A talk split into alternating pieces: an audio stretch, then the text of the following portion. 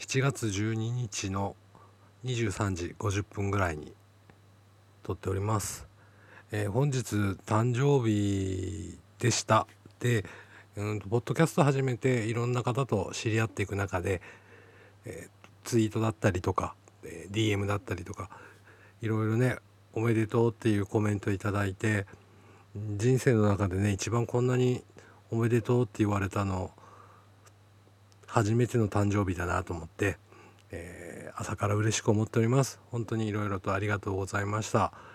えー、53歳になりまして、え、いよいよ還暦が近づいてきておりますけれども、まあ、元気に頑張ってやっていきたいなと思っている今日この頃です。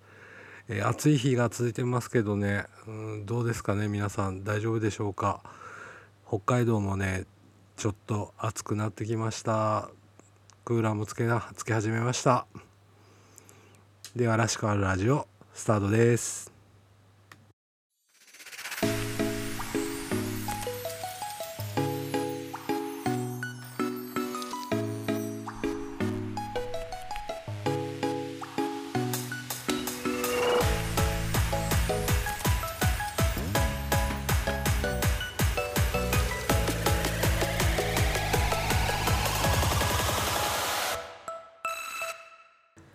こんにちは。らしくあるラジオのしゅんです、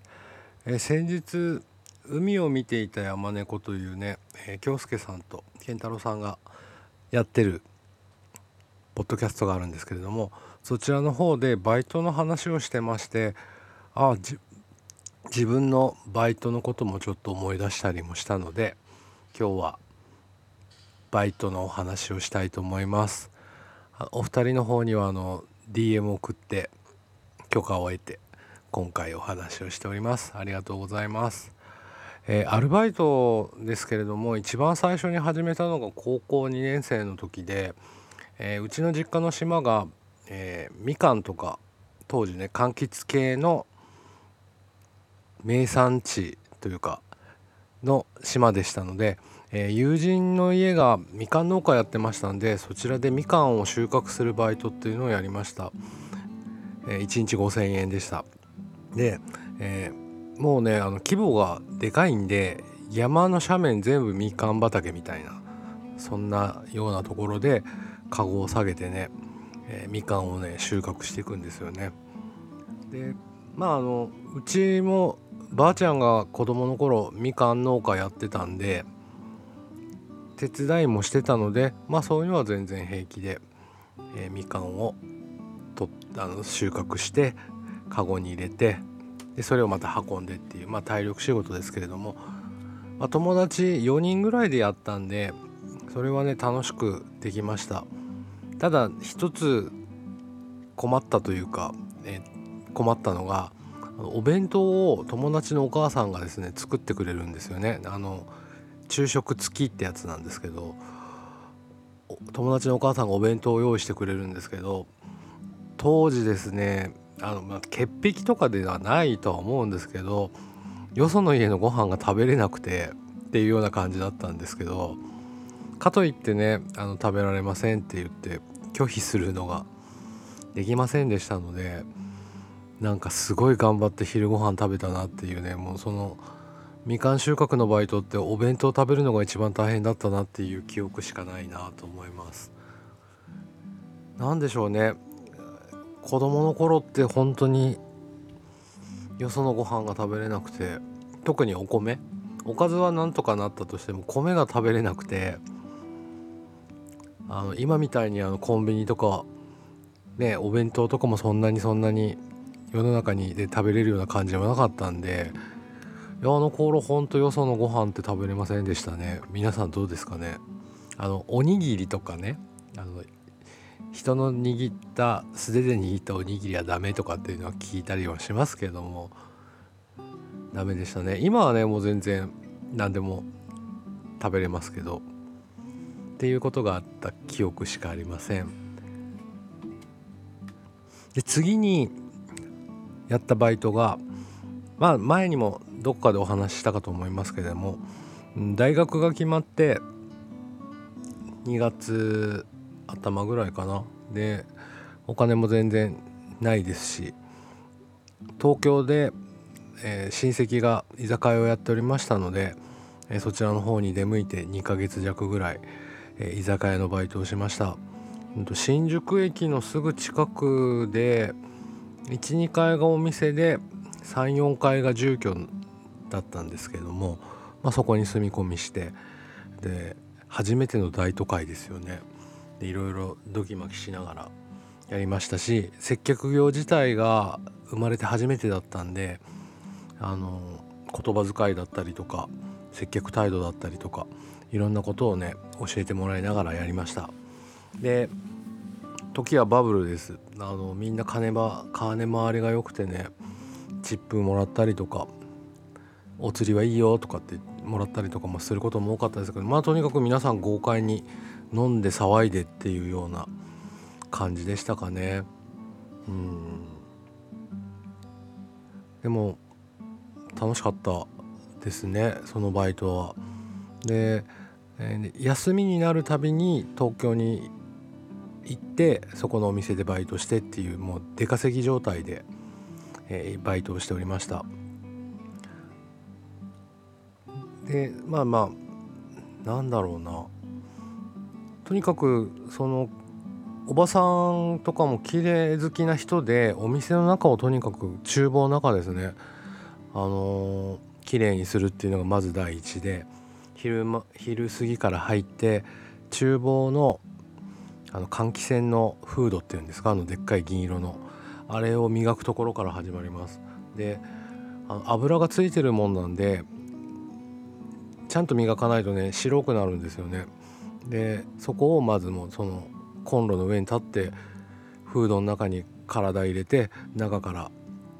磨いていくっていうのを毎日やってました。で壁とかもねあのステンレスの壁なんでそういうのも全部磨いてっていうんで常にその焼き鳥屋なんですけども厨房の中っていうのはねピカピカな状態を保ってたなって思います。でそれからあの串打ちですね。焼き鳥屋っていうことなんで串打ち精肉とか砂肝レバー皮つくねなどなどね。毎日どれぐらい売ってたのかな？なんか結構な量打つのを手伝いしてました。で最初はなかなか難しかったんですけれどもまああの時間が経つとともに串打ちの方も上手にできたりとか。で忙しい時になったらホールもしながらね厨房の方の焼き鳥を手伝ったりとかまあいろんなことをしながらやっておりました。で新宿ということもあってなんかにぎわってたなっていうねバブルの頃もありますし。まだねあの古い新宿90年の頭ぐらいなんで高島屋もなかったしあのギャップ？南口？になるのか？なバスバス乗り場の。あの辺もなんか石垣のような感じで細い階段があるのみだったような古い新宿の街並みがまだね残ってるような状況でしたね。で競馬中継をね土日やってたんですよ。であの馬券をすぐ近くにウィンズがありますんで馬券買った人が競馬中継を見ながらお酒を飲むっていう営業をね土日昼間やってて。で一回「お兄ちゃんちょっと馬券取り替えてきてくんないかい」っつってお使いに出されて馬券を取り替えたら、えー、機械から札束が出てきまして腰を抜かしそうになりました。多分3 4 0万ぐらい当たったんだろうなっていう感じはねしますけども。でね1枚くれたんです。ありがとうっつって太っ腹だなと思いました。でそれをね3年生大学3年生の春までやったのかな。あの人生の中でねいろんなことを学んだ。接客業をやりながらねいろんなことを学んだ。いい経験になりました。で大学入ってからも、うんと、海の近くの大学だったんで、うん、普段は、うん、2年生からアルバイト始めました。で普段は、えー、水産加工場に行ってホタテおばちゃんたちがホタテを殻むきしたものを学生が塩水で洗ってえゴミとかも全部取って洗っていくっていうバイトをしてましてそこもね時給が良かったんですよね。で当時1,000円でした。多分あの頃の時給ってね600 700円いかなかったか昼間700円いかなくて夜だと700円ぐらいだったような頃かな。今っていくらなんだろう時給って。1,000円を超えてますよねおそらくね、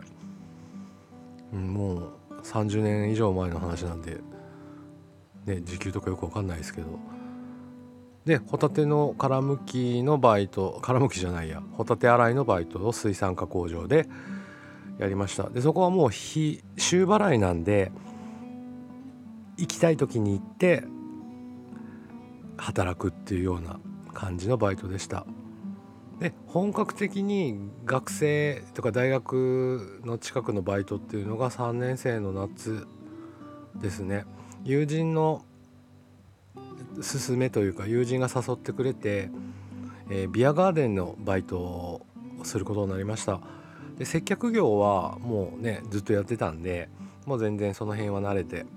うんと、ジンギスカンと生ビール中心のビアガーデンで夏の間バイトしておりました。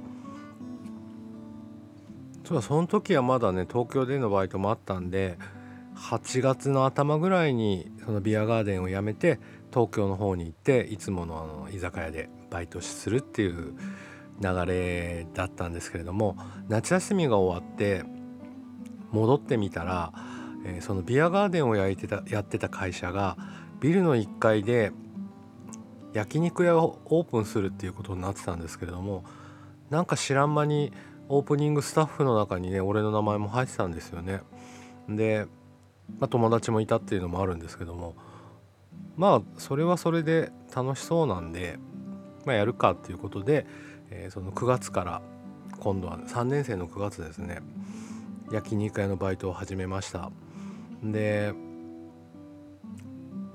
オープンして1ヶ月ぐらいは本当に忙しくてもう休む暇もないっていう感じなのと終わってから反省会じゃないですけども毎日焼肉だったんですよね残りの。あのお肉の残りの焼肉を毎日食べてて今思えば非常に贅沢だなと思ったんですけれども1ヶ月ぐらい経った時にみんなもう肉を食べたくないっていう状況になりましてさすがに30日間毎日焼肉となると本当にね肉を欲しなくなったんですよね。でそっからあのマスターがねまかないをちゃんと作ってくれるようになってでパートのおばちゃんとかもいたんで本当にあのまかないは充実した焼肉屋さんでした肉だけじゃなくてでもともとなんかその経営がスーパーとかの会社のの焼肉屋さんだったんでなんかその辺も含めて材料とかもいろいろあってお寿司を握ってくれたりとかマスターがねしてくれたりとかねいろんなものを食べてそこで初めて北海道の味っていうのもいろんなものを知ったなと思います。まあでも流行ってた店なんで本当にバイト忙しくてあお店が忙しくて、えー、楽しくやってましたけれどもまあまだバブル真っ盛りというとこだったんでそこの会社が今度スナックと焼き鳥屋を始めることになりましてじゃあ今度ですねその焼肉屋でやってたバイトがシフトでねお店を回るようになったんですよね。で今日は焼肉屋今日はスナックの裏方今日は焼き鳥屋とかって。で週にあのシフトで回る回るようになって、まあ、3年生4年生になったっていうこともあって俺はほぼ毎日あのいろいろ働いておりましてまあ稼げてましたね。なんか今になるとね本当に非常に申し訳ないんですけれども仕送りをしてもらってそれプラスバイト代っていうんで結構な金額当時持ってたんですけど、ね、今思うとねそんだけ稼ぐんだったら仕送りはいいよって言えばいい思うんですけどなんか全然そういうのも思わず仕送りも自分のもの。バイト代も俺のものみたいな感じで結構お金を使っておりました。で4年生になってもうもうさあのオープンからずっといたんでやっぱりあのシフト組んだりとかいろんな裏方の仕事もやらせ棚卸しだったりとかいろんな仕事もやらせてもらうようになって、えー、その焼肉屋は終わりましたね。それと並行して4年生になって秋ぐらいからかな。また友達の紹介で、えー、スポーツショップ。とショッピングモールの中にあるスポーツ店の中でスキーを売るっていうアルバイトも始めてました、うんと、昼間はそのスキー屋さん。で夜は焼き鳥あ違う焼肉屋さんっていうところででスキーもね全然できないくせにね板を売るだけはやってました。でまあまああの主に子供とかにをあの売るというかお母さんと子供が来て子供用のスキーを売るっていうのをやっててで身長に対してこれぐらいの長さがいいとかそういう基礎知識のみでなんとか売ったりはしてましたけどもね。結局スキーはできるようにはなりませんでした。あそうだわ。思い出した。あの2ヶ月だけやったバイトがあって、えーと、塾の講師っていうのもやりましたね。先輩の紹介かなんかで塾の講師を英語の塾で講師をやってたんですけれども一応まああの何て言うんですかアンチョコ本みたいなアンチョコ本って今も言うのかな？なんかこう教える用の本があって、まあ、それを見ながら教えていくんですけれどもまあそんな勉強ができた方がないんで徐々にその何て言うんですか自分ができないのに教えてることに苛まれるというか気持ちが押し押しつぶされるようになってきてもうダメだっつってそれは2ヶ月でやめたんですけれどもあの関係代名詞とかねその辺って自分も理解してなかったのにね中学生に教えるわけですよ。まあひどいなと思いましたね。ただそこで来てた生徒の子供らとか中学生がなんかな懐いてくれたら言ってたら変ですけどもあの自分家に俺ん家に遊びに来てくれたりとかねそういう交流は楽しかったななんかこうなんですなんて言うんでしょうお兄さん的な感じ？っていうので一緒に遊びに来てどっか行ったりっていうのをしてたのはちょうど楽しかったなと思いますけども今思うと当時ってね大学生と中学生ってすごい年の差子供だなと思って見てたんですけど今思うと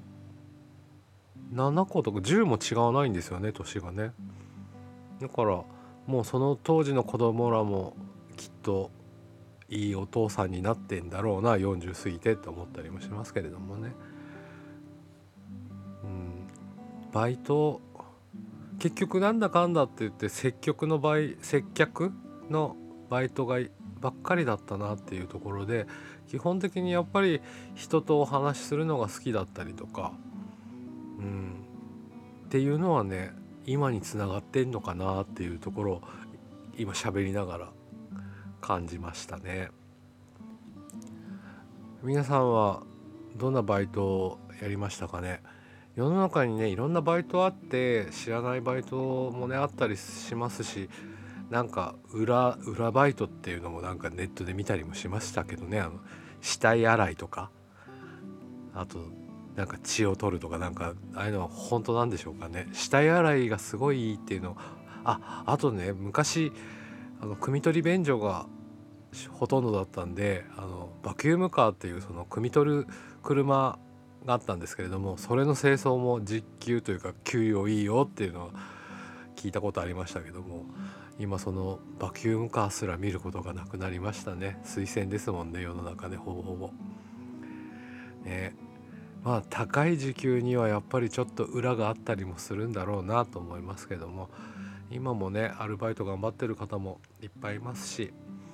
そういう何て言うんでしょう縁の下の力持ち的な人がねいるおかげで世の中回ってるなっていうところもあると思いますよね。